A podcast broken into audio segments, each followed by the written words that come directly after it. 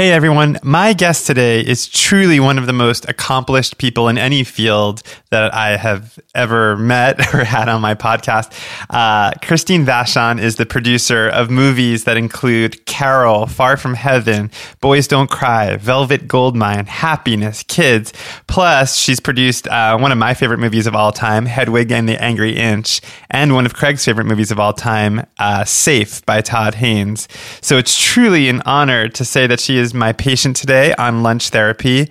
And before we get to her session, I just want to remind you that if you haven't already, you can subscribe to this podcast in iTunes and you'll get an alert every time there's a new episode. And also, if you haven't already, be sure to follow me on Instagram at lunch therapy and you'll see what I eat for lunch every day. All right. Well, without wasting any time, here we are with Christine Vachon. I'm going to start recording. Well, Christine, thank you so much for my pleasure being here. It's funny because it's like you. I mean, this is going to be maybe hyperbole, but I don't think so. I mean, you're a legend in your field, and here you are on my food podcast. And I think a lot of people are probably wondering what is she doing there. But you, you had been following me on Twitter. Absolutely, no. I followed your blog years ago. okay. Um, I guess I probably follow you on Twitter now. I'm sure. Uh-huh. Yes, I do. Well, okay. But, so you followed the blog. I'm pouring wine, by the way, because Christine brought rosé, which is very nice. And I kind of brought it so that we each have our own bottle. I love it. We have our own mini bottles of rosé. So this is like very inappropriate for a therapy session. I think we should clink. Cheers. Cheers. So nice to meet you. Um, okay, so you, you've been following my blog, but are you a food, a passionate food person? I mean, I really love to cook, and okay. it's kind of how I relax. Uh-huh. And when I travel, which I do a lot, uh, it's sort of a you know, I have a I, I have a, a, a girl a longtime girlfriend. We never got married, so it feels a little infantilizing to call her my girlfriend. okay. But I don't know what else to say. Life partner? Yeah, I suppose I could say that. But anyway, and uh, and we have a daughter. Okay. Um. So often before I go out of town, I you know cook for them for the whole time I'll be gone. Oh, that's so sweet. And it's sort of a therapeutic. It's like how I deal with my guilt for uh-huh. being gone so much. Remember so, the movie um, Babe? About the pig. Yes. Remember when she goes to the fair, she makes all the meals for her husband, mm-hmm. and that, that, makes me think of that for some reason. Absolutely. yeah. So what? Like, what's the thing that you'll make when you're going out of town? You know, it sort of depends. You know, now now our daughter's in college, so uh, now I cook the things that Marlene likes. Mm-hmm. You know, um, and it also depends on what I feel like cooking. Mm-hmm. That's so. So I guess what I'm trying to say is I really love to cook, and but I'm not like I, am not like one a restaurant chaser necessarily. Mm-hmm. I like a good restaurant, but I really identify with that Frank Bruni article where he said, you know, at a certain point, your favorite restaurant is where they know how to make your drink mm-hmm. and they're nice to you. It's so funny because Craig, you know, like I'm all about like what's the newest, what's mm-hmm. the hottest, what's the latest. And Craig's favorite restaurant is in Silver Lake here, and it's called Blair's. And it's like no fuss. It's just right. simple and it's very chic and kind of yep. cute. And um, and lately, I've been actually kind of sharing his enthusiasm for it. Of just like you know what, it's so much nicer just to go there and feel like you know you're not like yep. you know jostling to get a table and. Um, wow. So I feel like there's so much I want to ask you about, but um, to start though, I mean, I think one of the things that's really interesting to me is that I, the idea of taste because I've been thinking about that, knowing I was going to have you on, the idea of like having good taste. Because I feel like being a producer, I mean, you you clearly have incredible sure. taste in the work that you are producing, but does that apply to all the areas of your life? And is it something you could turn on and turn off? And specifically, does it apply to food? I mean, do you apply the same scrutiny to the food that you eat that you do to the movies that you make? Or well, I mean, I do think that if you really find pleasure in food, having a shitty meal is really awful. Mm-hmm. You know, it's just like like and and and because I travel so much and I'm in airports all the time, I sometimes really strategize to figure out how I can not, you know, waste a meal on something. Like to me, the anathema is a chicken Caesar. I just think that those are just like crimes against nature. It makes me wonder what the cinematic equivalent of a chicken Caesar is, but I won't ask you to name names. Um, kind of thing. Yeah, I'm sure there's an answer to it. But. Probably the third or fourth uh, you know, um, uh, like you know, uh, pets for pets for like okay yeah. good answer good answer yeah. so when you I mean you've meant you've mentioned traveling a lot already so when you travel and you're at like JFK do you have your spot at JFK that you'll go or do you have your um well I have I have another you know uh, the other thing I'm known for is I started writing these reviews of airline lounges. Oh yeah, on Twitter, right? On Twitter, I follow that. A few years ago, and it got super popular. It got mm-hmm. way more popular than I anticipated. And sometimes I'll meet people and they'll say, ask, you know, are you Christine Vachon? And I'll say yes, and I'll expect them to say, "Oh my God, you made my favorite movie," and instead they say. I love your lounge reviews. that one you did about the shitty Sauvignon Blanc in the in the Bangkok airport is so funny. So now I feel like this pressure. Yes. When I go to the airport, I'm like, okay, first things 1st mm-hmm. In fact, I did come back from Bangkok uh, last year. I was there to do like a script thing for three, four days. And I realized that between my ticket, which was, you know, a business class ticket, and my various credit cards and priority pass, et cetera, I had access to five different lounges. and I was really like, okay, the heat is on. I feel like this is a movie you should make. I don't know if anyone would be, would be interested but me, but I would be really But because, you know, honestly, I mean, based on what I've heard from other friends too, is it feels like a subculture. Like airport lounges feel like a, like I don't understand it because I don't travel enough. Right. So I don't have access to the lounges because I don't have enough miles. But it does feel like there's a whole, I mean, it's like the points guy online. Like all these people are telling you like, so, wait, which is your favorite airport lounge of all of them? I don't know. I mean, you know, to be honest, they sometimes sort of blend together. Mm-hmm. Uh, I really enjoy the bizarreness of an off-brand lounge in a weird country. okay. Like I'd say the worst lounge I was ever in was in Cluj, Transylvania, in Romania. Wow. And um, you said the worst one? It was absolutely awful. uh, it was it it you know it was gray from cigarette smoke. Mm-hmm. And even though I think you weren't allowed to smoke there, clearly the Romanians right. were like, try and stop us. And, um, and it was just disgusting. but I still spent an hour and a half in there. I mean, it's funny. I have to say, like, as like a food person, I guess, like the idea of a lounge versus the potential to maybe find something more interesting in the airport itself is less appealing. I mean, but what is there? I mean, honestly, I, I, know everyone you know goes on and on about the JetBlue uh, terminal in New York, Terminal yeah. Five at JFK. And I think the food is really mediocre. Or like Shake Shack. I mean, wouldn't you rather have Shake, Shake Shack, Shack, over yeah, okay. lounge food? Yeah, I suppose. But I guess when I go into an airport, I'm like entering a different zone. Uh huh. You know, and it's like that's all fine for every day. Mm-hmm. But now I'm entering the the travel zone. Right. So it's a mental. It's about getting to the yes. right mental space. Well, you mentioned the wine in your reviews on Twitter, and even when you came over today, you mentioned the rosé was a 2017. Is that no? This is 2018. Oh, you said 17 is a bad year for rosé. It's not that it's a bad year. It's just it depends on the kind of rosé you like. Okay. And there's plenty of rosés that people love mm-hmm. that uh, are a little bit more aged, so they're a little. The fruit is a little bit more pronounced. Okay. I happen to really like the younger, sort of lighter, fresher rosés. Mm-hmm. This is a Miraval. It's very good. And uh, and they had two choices at Gelson's. yes. Um, and I saw that one was a 2018 and mm-hmm. one was a 2017. And if you held them up next to each other, you'd be able to tell the difference because the 2018 it's not significantly darker, but darker enough so that you could tell. But I was going to ask, are you, and I'm going to say this word wrong, an oenophile? Is that the right word? I have no idea. like a wine lover? I mean, I'm, are you, a, I mean, I'm even a, that distinction feels very winey and like. I am, I'm a wine lover in the most basic sense. Okay. Like, I love it and I love to drink it, mm-hmm. but I, you know, I sound like, you know, I know what I like. Mm-hmm. I can't really describe, um, you know, the nuance of one wine as opposed to another. But the thing about, you know, thing about an airport lounge is it's setting the table for you before you take a journey, mm-hmm. right? So, you know, it gives you a little bit of um, solitude when you're about to be smashed against a lot of people, even if you're in a fancy class of service. Mm-hmm. Uh, it gives you like that moment to reset yourself. Mm-hmm. And to me, it's about having a decent glass of wine. Mm-hmm. Now, one of my one of the things that makes me crazy is you can go to like even a really shitty bar, Mm-hmm. and they'll probably have a decent beer.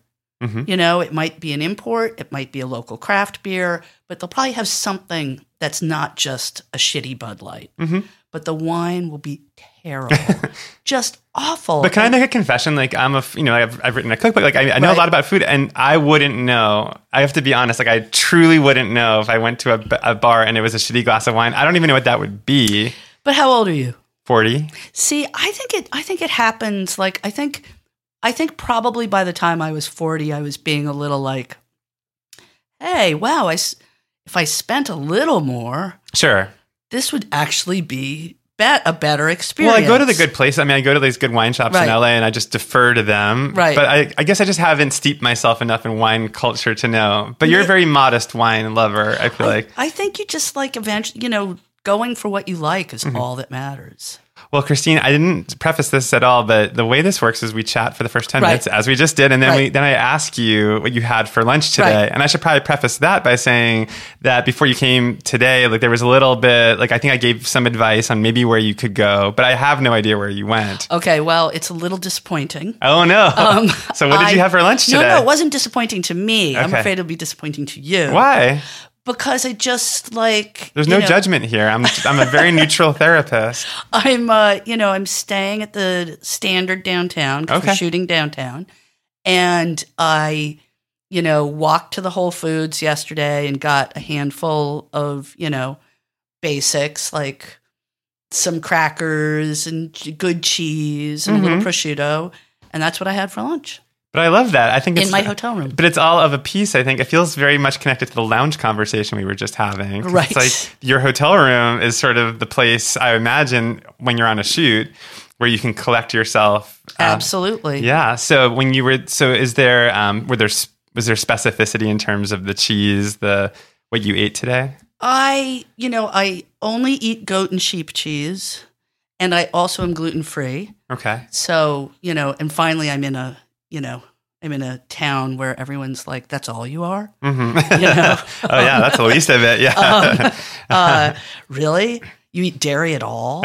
Um, so I just, you know, look, I love going to, uh, I love going to supermarkets, not in my hometown, mm-hmm. even because Whole Foods aren't the same everywhere. Mm-hmm. Um, I mean, it's not as much fun as going to one in like San Sebastian or something like, you know, really going, which I also love to do. Mm-hmm. But um, uh, so I just buy, I just buy like what's little and that I can probably consume in, you know, two days. So what, so what, do you remember the name of the cheese that you had today? Yeah. Well, one of them, well, I only had one. I bought two, but I only had the Cowgirl Creamery truffle tremor. Yeah, I've had that. That's Mhm. delicious. So you had gluten-free crackers, Yes, these were flackers. flackers. okay. So you're in your hotel room, and Mhm. and can I ask what movie you're working on, or is it a secret? No, it's not a secret. It's uh, some of it's secret, so I'll just tell you the part that isn't. It's a series for FX that's been announced uh, about the uh, history of LGBTQ rights in America. Right. Six episodes,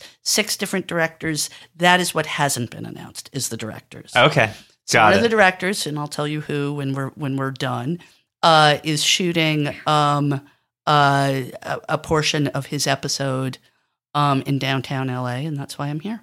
Fantastic. I have a couple guesses, but we'll talk about it later.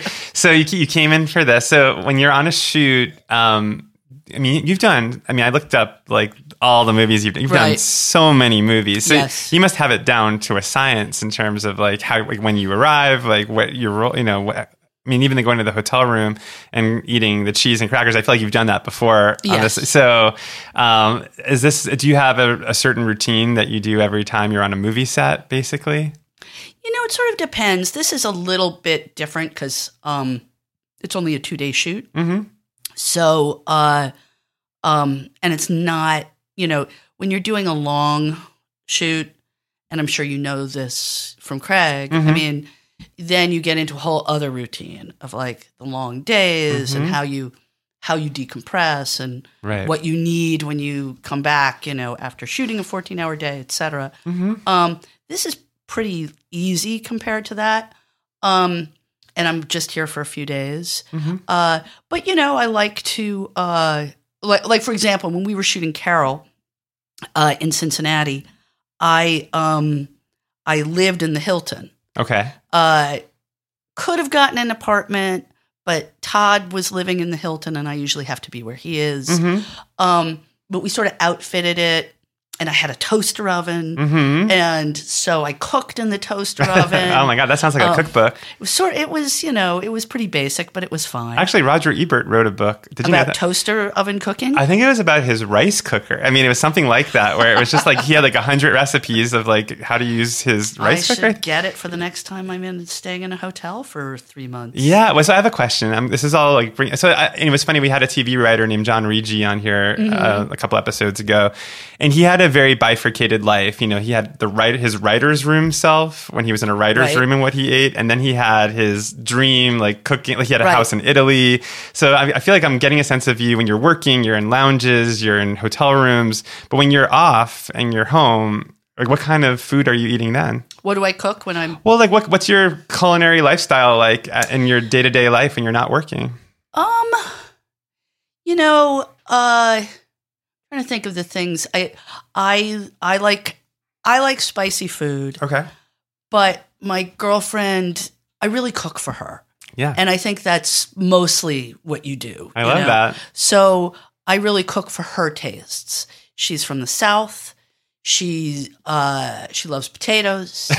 uh, her palate is has been expanded a little, Uh huh. but I always have to like usually when I cook something spicy, I have to really think and pull it back Mm-hmm. because she can't. You know, it's just not her taste. She likes pretty simple things like hmm roast chicken and um and I cook a lot of uh uh legumes, beans, etc., often with a sort of Indian bent. Mhm. I you know, I use a recipe um as a guide but not as a bible. hmm So I'll see something that's interesting to me in a recipe and then I'll just like kind of riff off of that. It's interesting as you're talking. It's making me think about doing creative work and the idea of like who's your audience. And are you doing Yes. it for them or are you doing it for yourself? And with That's your right. cooking, it's like you have a very clear audience in mind. That's right. Your girlfriend.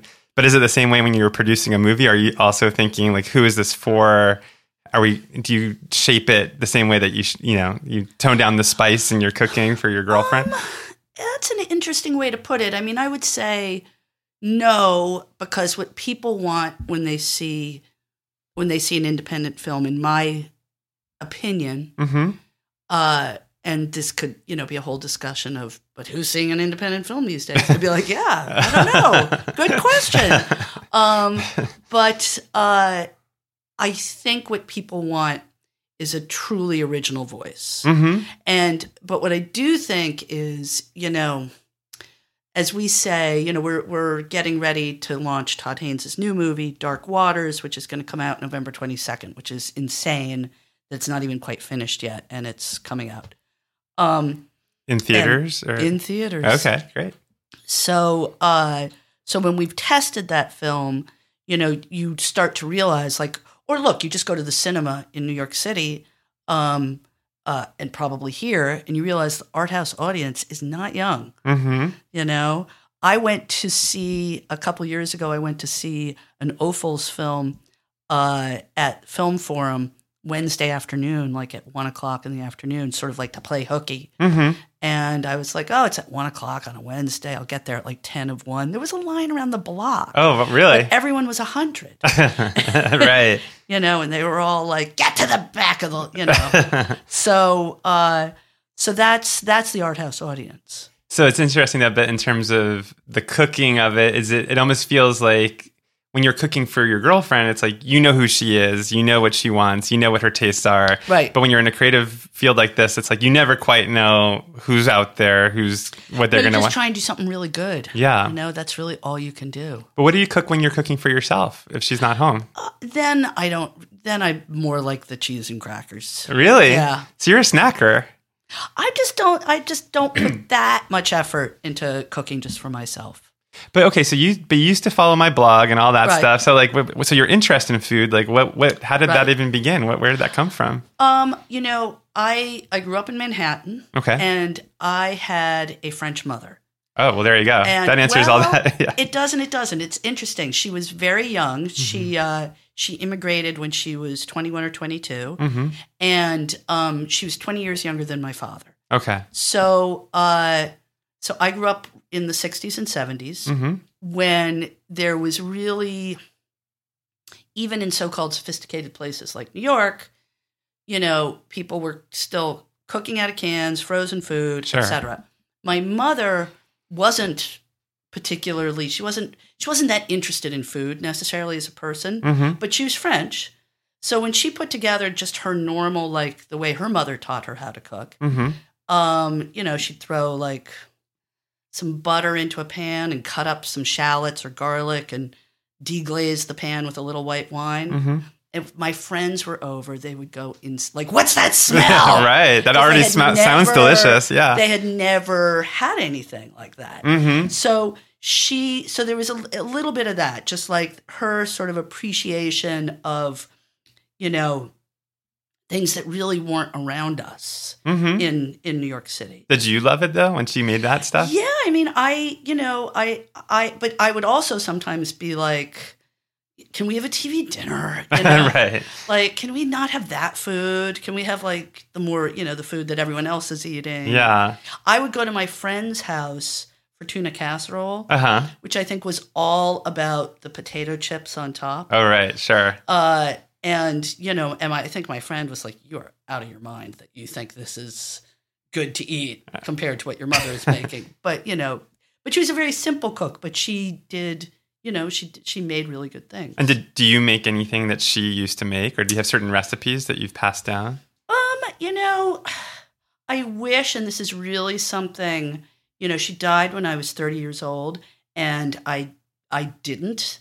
And uh, when my daughter went to college, I gave her a book of recipes of what she likes. Mm-hmm. That Oh, you wrote them out. yep, Oh, that's amazing.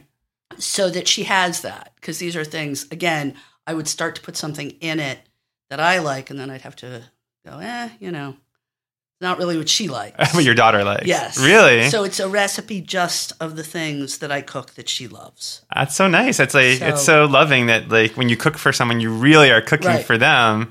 Um, well, I just have to ask, like, what were some of the recipes in the book that you made for your daughter? You know, uh, roast chicken. hmm Um, How do you do your roast chicken? I do it the Marcella Hazan two lemon way, okay. and it's.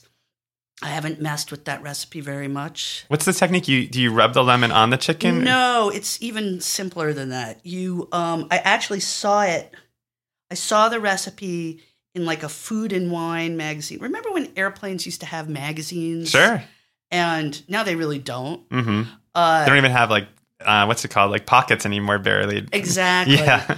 But I was traveling somewhere and I was flipping through like an old food and wine, or maybe even a gourmet. I can't remember.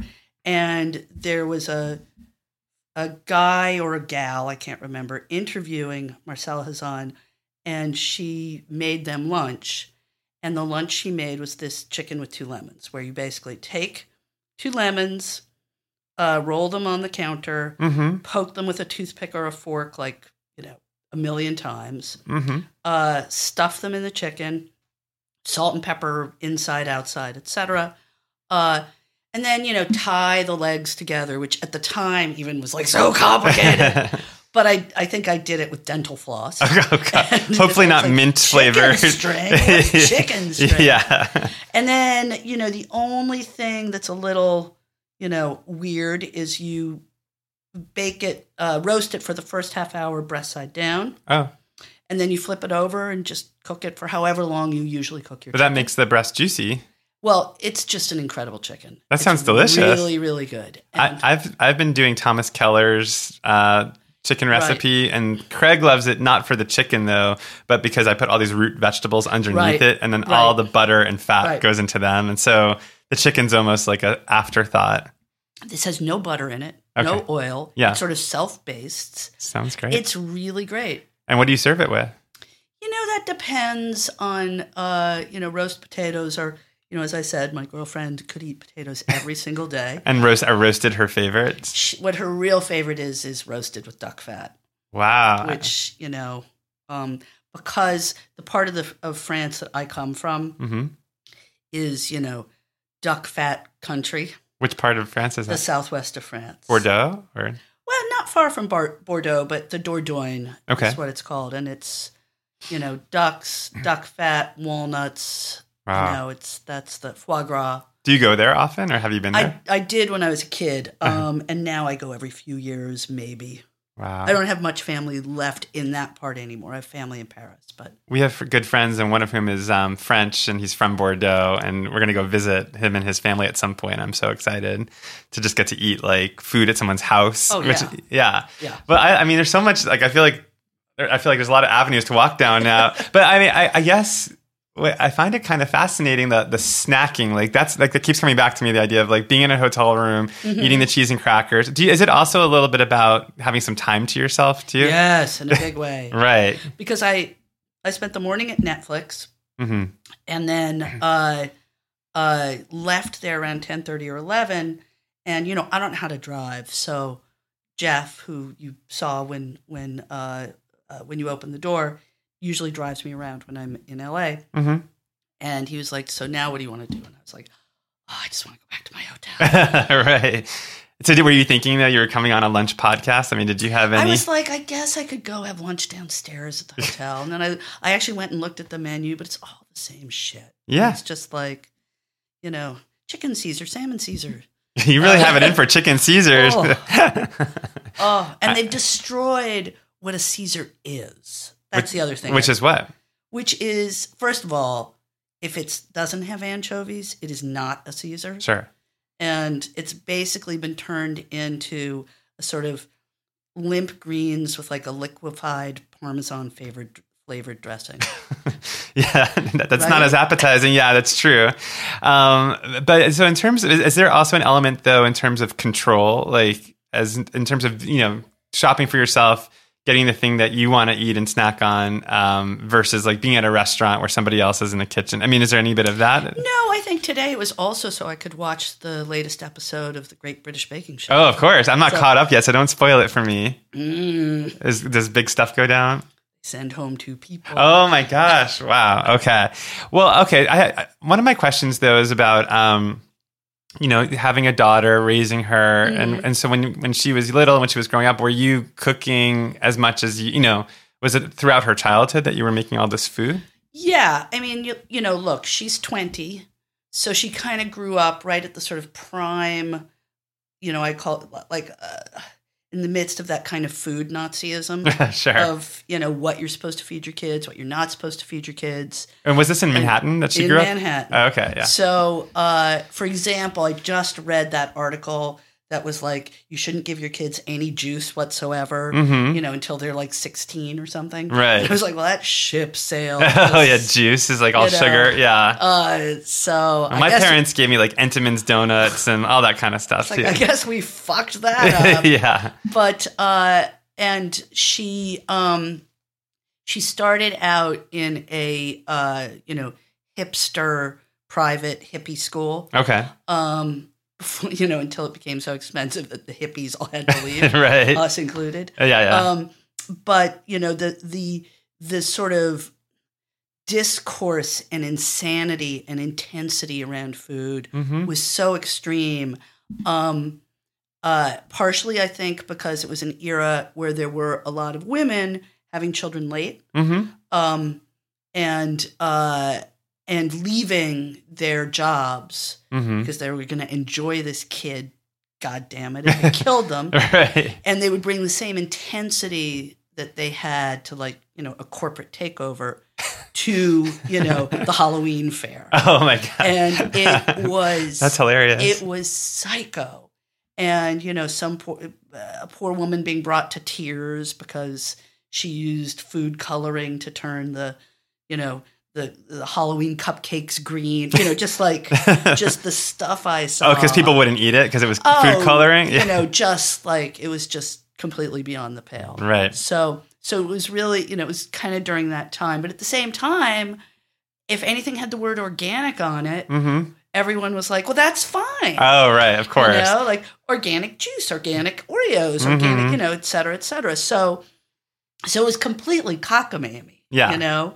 Um our kid, we adopted our daughter from uh, from China. She uh, she has always been very small. Okay. And um, so a lot of it was just like whatever whatever she'll eat is Mhm. fine. And when we would drive south to see my uh, my in laws in Kentucky, we'd stop at McDonald's and get her a Happy Meal. Sure. I think that's the healthiest too. It's like not so rarefied. And, Yeah. and I think it helps a lot socially too when you can eat anything and you're not so particular as a kid. I mean, you know, my dad hated cheese growing up. Right. So So, he would- my daughter hates cheese. So he would never eat cheese. So we never had cheese in the home. So the first time I went to someone's house and got served lasagna, I remember being like a deer in headlights. Like, what is this? You know. Right, um, right. So I think that's good. Um, I was going to ask that. So she's she was you adopted her from China, Right. And did did she or did you guys experience a lot of Chinese food? Like, did you take her out for Chinese food? Well, yeah, but I mean, we're New Yorkers. Right. So But was there? I guess was there an interest in the food from the region that she came from, and was there anything like that? to some degree i mean you know look it is uh it uh, you know kids who grew up in new york city hmm i mean way more so than when i was little because when i was little it was still you know people's tastes were still pretty pedestrian hmm i mean i grew up on the upper west side and um the thing i remember actually and this is gone almost but the upper west side was filled with chinese puerto rican restaurants Oh yeah. Okay. and um, and it was usually the result of a Chinese boy married a Puerto Rican girl, or vice versa. hmm And there would be a menu that would be one half Chinese, you know, American Americanized Chinese specialties, hmm Americanized Spanish specialties, and then in the middle these like weird hybrids, hmm you know, like Like what? General Tso's chicken with black beans. You know, oh my gosh. like okay. That, actually So- sounds really good. It was it was I mean it was comfort food. Yeah. You didn't have to eat for like a week afterwards. But gotcha. so um but kids now they just, you know, in Manhattan, mm-hmm. their tastes are so sophisticated. Sure. So it's really, you know, for fun, you know, she she and her friends they go and try like the latest Korean or the- Right. you know, that's that's what they do for fun. Um, yeah, I mean, I, did she go through a phase where she kind of out fooded you in terms? I feel like kids today like are so into like you know. No, I mean she, but but she, um, she's definitely definitely has a sophisticated palate. hmm So okay, I was going to ask now in terms of film because that's obviously I can't not ask you about that. I mean, you've worked on a lot of movies that have some some of them have dealt with food, and I mean, Beatriz at dinner. I know Oh, right. Yeah, yeah. Except it's not so much about the food. Not about Yes. the no, I love, but I, that's what I love Right. about it. But I mean, do, do do you have favorite movies that deal with food? Do you have ones that you love? It's a good question. Um, uh, I have a real soft spot for that Julia Child movie. Oh, Julia and Julia. Yeah. I love it too. Um, I, it's one of those movies that, like, whenever it's on, I can just sort of dip into it wherever it is. It's Mhm. just, you know. And I remember I brought the screener with me on a family vacation when my nephew was, I can't remember when it came out, uh, but he was like 11 or 12. hmm And at an age where he was conscious of like what boys like and what girls like. Sure. But he also loved food. Uh huh. So I had to sit I had to get him to want to watch this because I wanted to watch it. And I said, This is a movie about somebody learning how much they love to eat. And he was like, That sounds great. and he loved it. that transcends gender. Yeah. I think we all love to eat. Yeah. Exactly. I was so expecting you to say like Babette's Feast or um, Big Night or I like both of those movies. Yeah.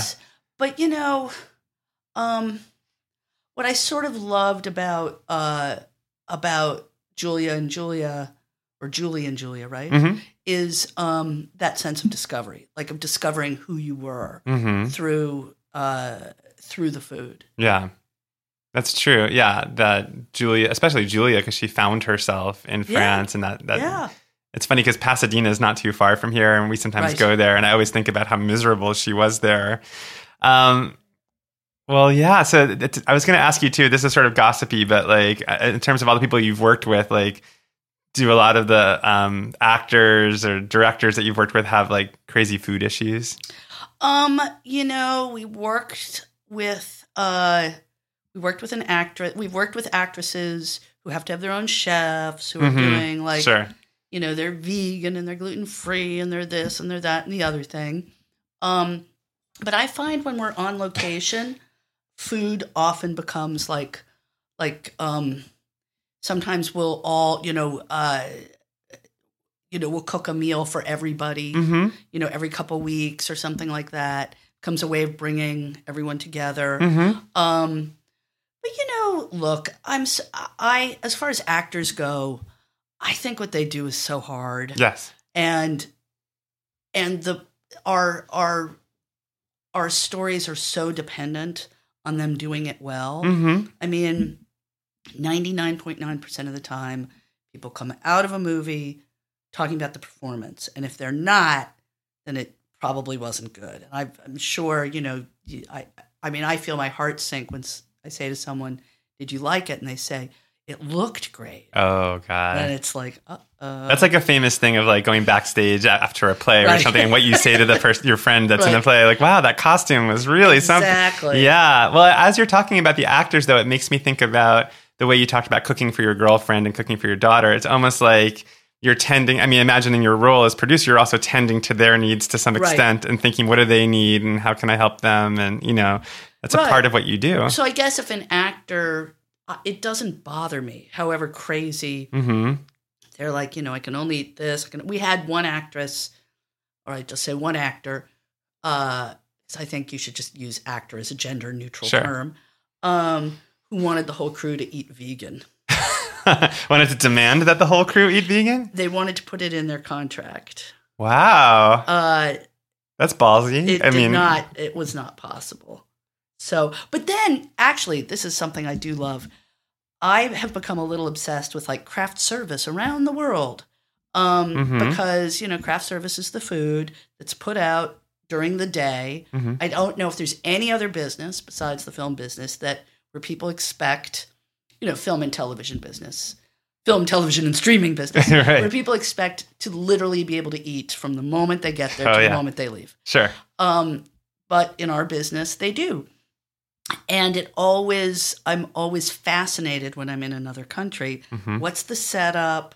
Some other countries, like we shot, uh, we shot um, uh, Velvet Goldmine in the UK, hmm and um, they didn't necessarily have the lavish buffet that we're used to hmm but they had lots of breaks for food. Um, and uh, and my assistant at the time was uh, obsessed with the fact that they had jellied eels. Jellied They did, in the UK? yeah. What are jellied eels? I guess jellied eels are eels in like a kind of gray. Like aspic or something? Yeah, Uh, did you eat one? No, so I mean, you must see. I'm, as you're saying this, I'm like, oh, you've you've traveled all over the world with movies and stuff. I mean, do you have a favorite food city that you've visited in terms of the food that you've had? there? San Sebastian, Really? hands down. What was so great about it? Well, uh, it's um, it's a beautiful city. It's a Mhm. small city. It's on the water, so that's kind of fabulous. What brought you there? Uh, they have a fantastic film festival. Okay. So the first time I went was about seven years ago be on the jury of the film festival, Mm-hmm. and then I went back a couple years ago. Um, but I would go back every year if I could.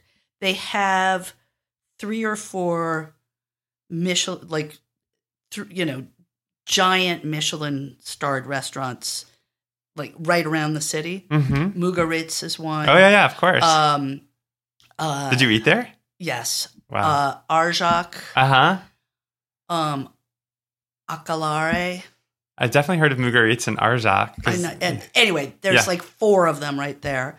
So the festival sent us to those, and it was insane. I mean, they're insane. But what I liked better, to be honest, because I don't really love the 25 tasting, yeah. like, you know, oh my God, I'm going to die if I have one more thing. I think food culture is shifting away from those tasting it menus seems too. like it. Yeah. But, but the real culture in San Sebastian is pincho or tapas bars, mm-hmm. which is this kind of, you know, every night people move around from one to the other. That's what they do socially. There's people who get together with friends that they've known for 25 years just to do that. Mm-hmm. And if you find somebody in the know, they can be very like you go to this one for that, you go to this one for that. And Mhm. it's just people spilling out into the street.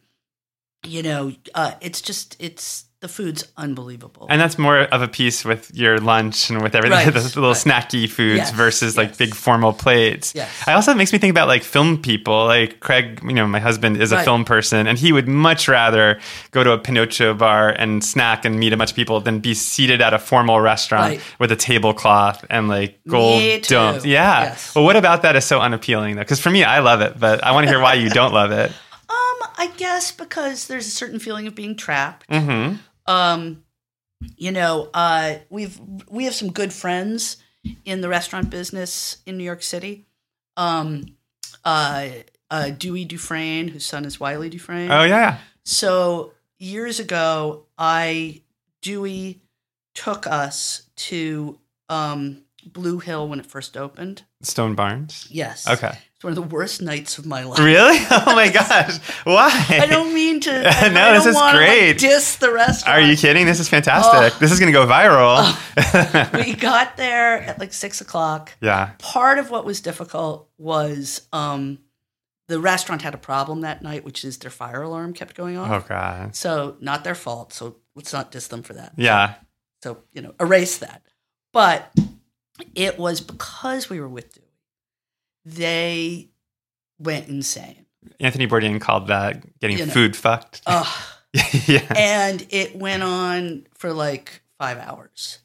Yes. and um and there was like a constant and also you couldn't really have a conversation because every time you started to actually like to, there was about six of us every time you started to Right. like, try and talk to each other This is a hand harvested Um, beet yes. brushed with um They- celeriac foam. like, yeah. yes. yes. you know the chef suggests that you drink this vouvray Yeah. uh, and but have a sip of the vouvray first and then and i was just like you've got to be fucking kidding me it's so Uh, and i'm not small and some of the people i was there with were Mhm. but I couldn't eat like that. I just could. It just was. It was just too much. Well, not to pile on Blue Hill Stone Barns, but I went there when Craig's parents met my parents for the 1st time. We went to dinner there. And I'll never forget this because it was one of the more upsetting, sad moments I've ever seen happen in a restaurant, which is this new uh, server. She had all of our cocktails on a tray and she tripped or whatever and spilled all the drinks on our moms. Oh and they were God. drenched. And the restaurant was just like, it was Just like, like went. uh, it was like 50 like managers ran over and this woman was in tears and we were like it's okay don't worry about it. And then they did the exact same thing to us. They started giving us course after Right, course right. after course. It's like we're so sorry we're so sorry. And we all got on the train to go back to new york afterwards and we were all green. We were literally Yeah. like we were like i'm gonna barf. That was Yeah. so much food. It was delicious but yeah. Well, when I was in San Sebastian, I met a really interesting woman who had uh, grown up in New York City, Mm-hmm. c- come to San Sebastian when she was in her early twenties, and was like, "Why should I leave?" yeah And so she had a business like showing tourists around Mhm. and saying this is what you should eat at this uh, tapas bar, etc., uh, pincho bar. But she also had a business where she would take high net worth individuals to have like, you know, unusual food experiences, hmm and uh, and it was always people were like, you know, I want to go eat, like I want to have the the local specialty, etc., etc sure and she had to take a cooler full of chicken breasts hmm because inevitably somebody would be like i can't i cannot possibly eat this you know barnacle with snail sauce oh i see so she just fed them chicken breasts. so she would go to the back and Yeah. give the chef and the chef would be like you know Oh. i have to what is this what do i have to cook you had to make a chicken caesar yeah exactly Yeah. Wait, I didn't ask you though. Growing up in New York or in Manhattan, I mean, did you have like your? Do you do you do you still, you still live in Manhattan? i live in the east village now oh, you live in the East Village. So, what are your New York staples? What are the places? I mean, obviously not built Blue Hill Stone Barns, but like, what are the places that you love to eat in New York? uh, my favorite restaurants in new york are mary's fish camp oh, of course. um, Via Carota.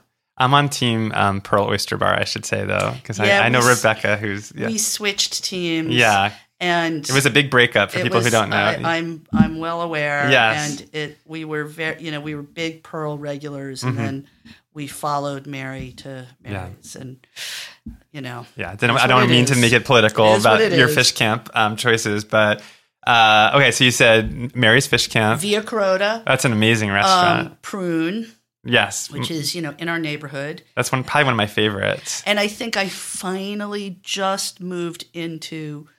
I can sometimes get a same day table at Prune. Yes. Oh, just call up and be like, "Hey, can hey, do you have, do you have, hey, it's me." I mean, when I lived in New York, they had an amazing lunch there. Do they still have that? They do. I just had lunch there. Uh, you know, I usually, you know, we don't do so much lunch yeah, I like clearly, yeah. no, I know you, you did. Know? You do crackers and cheese. No, but I mean, like here, you know, we have there's like three hours carved out of our day where we can't talk to Los Angeles because everyone's at lunch. Right. It's like and go it's, to yeah. You know, and most New Yorkers eat lunch at their desks or run out for something you know small. Mm-hmm. But uh, uh, I have had lunch at Prune a couple of times, and it's really great. I went there when, when I still lived in New York, and she made this ratatouille sandwich. that was so beautiful. It was like a work of art. I mean, she put so much attention to detail into it. Um, did they ever turn her memoir into a movie? Because I loved that book. I feel like somebody bought it, but I don't know much about it. Did you read that book? Yes. Oh, it's so good. I love food books. Me too. I, I love memoirs, especially. What are some of your favorites? Well, that one. Mm-hmm. I buy that you know, every year, I can't remember who publishes it. They do best food writing. Oh, yeah. Of, you know, 2018, 2019. New one just came out. Oh, it did? Yeah. It's too early, though. Oh, is it? We're not done. I think Samin Nosrat edited it. Edited it. it. I can't say those anyway, words. I love those because yeah. they're so. Although I remember it used to be half the articles came from Gourmet.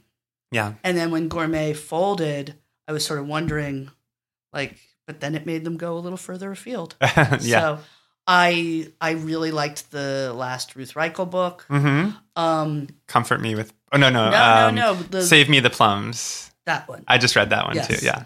Thought it was a lot of fun. It was great. Um, you know, really like whatever I can kind of find. I I found a book years ago called Unspeakable Cuisine, mm-hmm. which is a collection of disgusting recipes. Oh, I love that. Um, I'm going to buy that literally when and, you leave. And it's, I kind of find it very relaxing to just kind of dip into that. What are some of the recipes? You know, it's like fricasseed rat, and but it's the thing is, is it's really. I mean, what it does, it's like it it it's basically about like you know you may think this is disgusting, but this culture, you know, and it's like so a lot of them are Asian recipes because mm-hmm. they're cooking things that it wouldn't occur to us to cook. Right. But the other culture that will literally eat anything is French. Mm-hmm. They will eat anything. Yeah.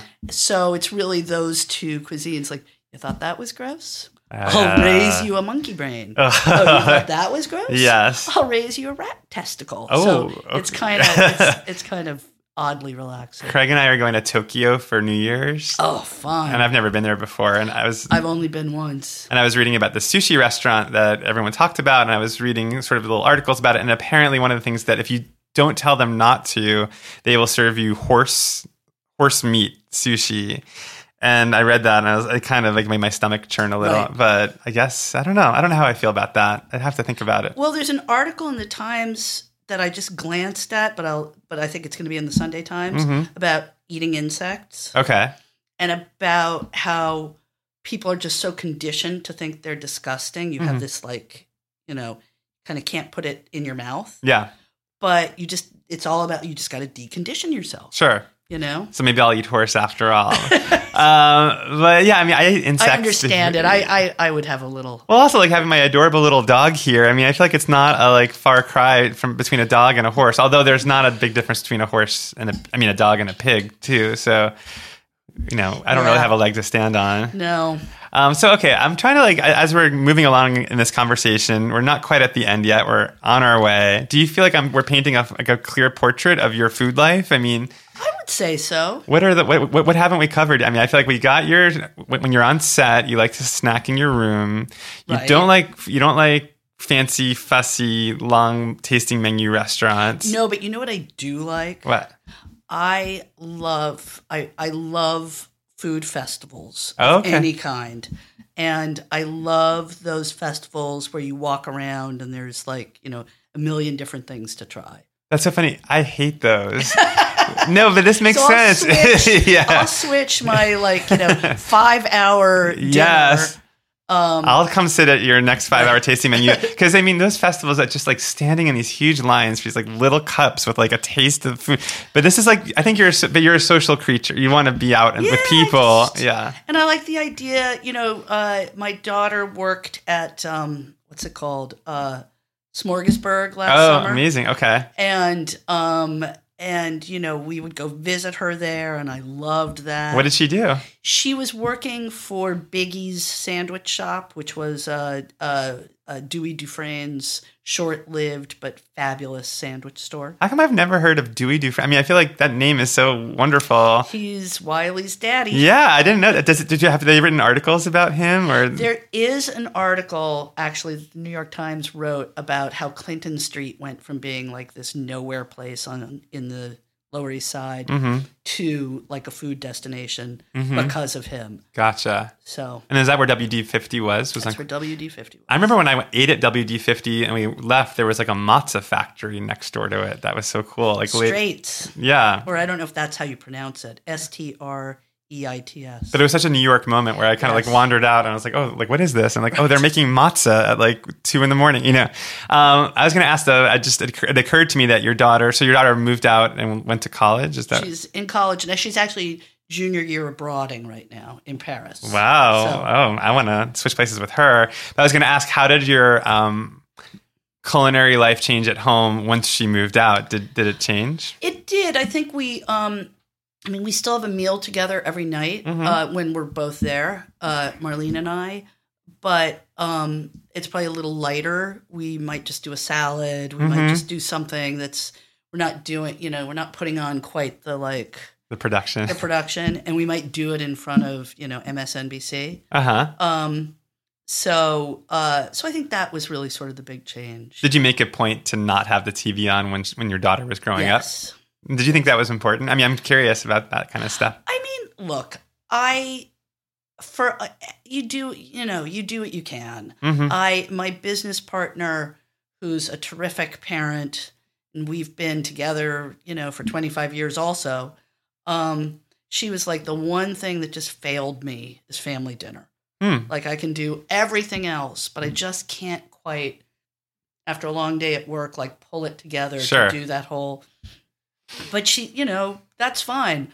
For me, it's like the one thing I could do. All right. So Yeah. so, you know, it was like a time to, you know, eh, but again, the problem with, you know, 21st century parenting is you're constantly being told, like, this is the solution. Yes. This is how you'll get, like, the kid that, that's better than every other kid. right. And, you know, for a while, this whole, like, you know, you all have to eat t- together and it's super. And then it's like, you know, maybe you get, like, and then you get, I have seen people say to me, like, you know, I'm not going to have a picky eater kid hmm um, because I'm going to make sure I introduce, and I'm like, uh huh. You're right. Because you don't pick it, it Yeah.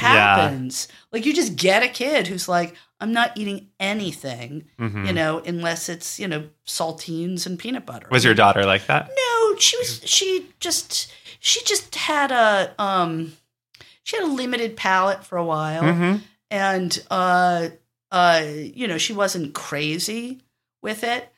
But i did i did start to understand that like there was a balance of like not totally giving into it because is about attention to some degree. But also you know saying if you don't like it go find yourself something else. It's fine That's great. I was just You know? reading Kenji Lopez Alt. Do you know him? He's a food writer. yes yes And i he- just read his like insane how to boil an Oh egg, yeah, I'm too. I, like, yeah. you know i'm just gonna boil an egg That's how I felt. But he wrote a great thing on Twitter or somewhere about um, getting your kids to eat whatever. And and one, one of the things I loved that he said is to not make a big deal about it. Right. Like, don't make it like if you don't eat that, you're not gonna get. You know, just to Right. kind of be light about it. Right. Um, well, as we near the end of this podcast, I always start with like, "What did you have for lunch?" And now I'm going to ask you. I'm curious, actually, where are you going to have dinner tonight? I am going to have dinner at the bungalows. Oh, nice. Okay. Because I'm going to take out uh, our production team from the, um, you know, from the uh, show we're shooting right now, and I asked them where they wanted to go, Uh huh. And that's where they wanted to go. Well, we should say for people who don't know, there's this thing on is it on La Cienega or somewhere? In, well, it's called the San Vicente. Oh, it's, it's on San Vicente. I'm yeah, that's a good that's guess. A good giveaway. San Vicente bungalows, and it's sort of like a almost like a club. Like what it you is a club. And we were invited there by our friends who brought us, and we ran into you that That's night, which was so fun. That's right. um, but when you go in there, they put a sticker on your camera on your phone so you don't take pictures of celebrities. They do, and I know it's like I mean, you know, I I I'm very I I I really think it's fun to go there because I'm, you know, also because I it's sort of a treat Yes. and it's fun to be able to take other people. Of course. Yeah, I was very happy to be a guest Yes. there. Do you have other restaurants in LA that you like to go to when you're in town? Honestly, given how great the food is here, Mm-hmm. I am woefully um I love Sushi Park. Okay. Uh and you know, try and get there when I can. Mhm. But it's kind of a commitment. Sure. Um Where is Sushi? I actually, I'm, I'm saying that as if I've been there, but I actually don't know anything it's about. above a nail salon Okay. uh, on Sunset Boulevard. okay. And great. it's the best sushi I've ever had in my life. really. Yeah, it's fantastic. Craig loves sushi. We'll have to go there. Uh, is it very expensive? it's it's looks like a total dive. Mm-hmm. Um, and their wine game is not good. Okay. But you go in and it's just it, they ask you what you like and what you don't. Well, they ask you what you don't like. They don't ask you what you like. They ask you if there's anything you don't eat. You tell them. Mm-hmm. You know. Sadly, the past few times I've gone, everyone's been like, "I don't like uni." It's like, what's the matter with you? yeah, that's the best thing. exactly. Yeah. So, um, uh, and then they just start bringing you stuff until you tell them to stop. Really? And so you can have a light lunch, Mm-hmm. which is probably less expensive. Sure. Um, and then they say, you know, tell us when you're about 80% full, and then they'll bring you the last thing, which is sort of a showstopper. Which is what? It's a it's fresh crab in a hand roll. Oh, that sounds really good. Yeah, it's really good. Um. So what else? What else? I mean, that's that's a really Uh, good. you know, yeah. I I when I have dinner with people here, it's usually very business oriented. Sure. So you know, it t- tends to be a little too heavy on like Soho House or. you want to go to places where there's a little quiet. That you- I mean, I would love to go. I still have this memory of um, we shot a movie that's not very well known called Postcards from America oh yeah. in Joshua Tree, and the we stayed in L.A. the night before, Mm-hmm.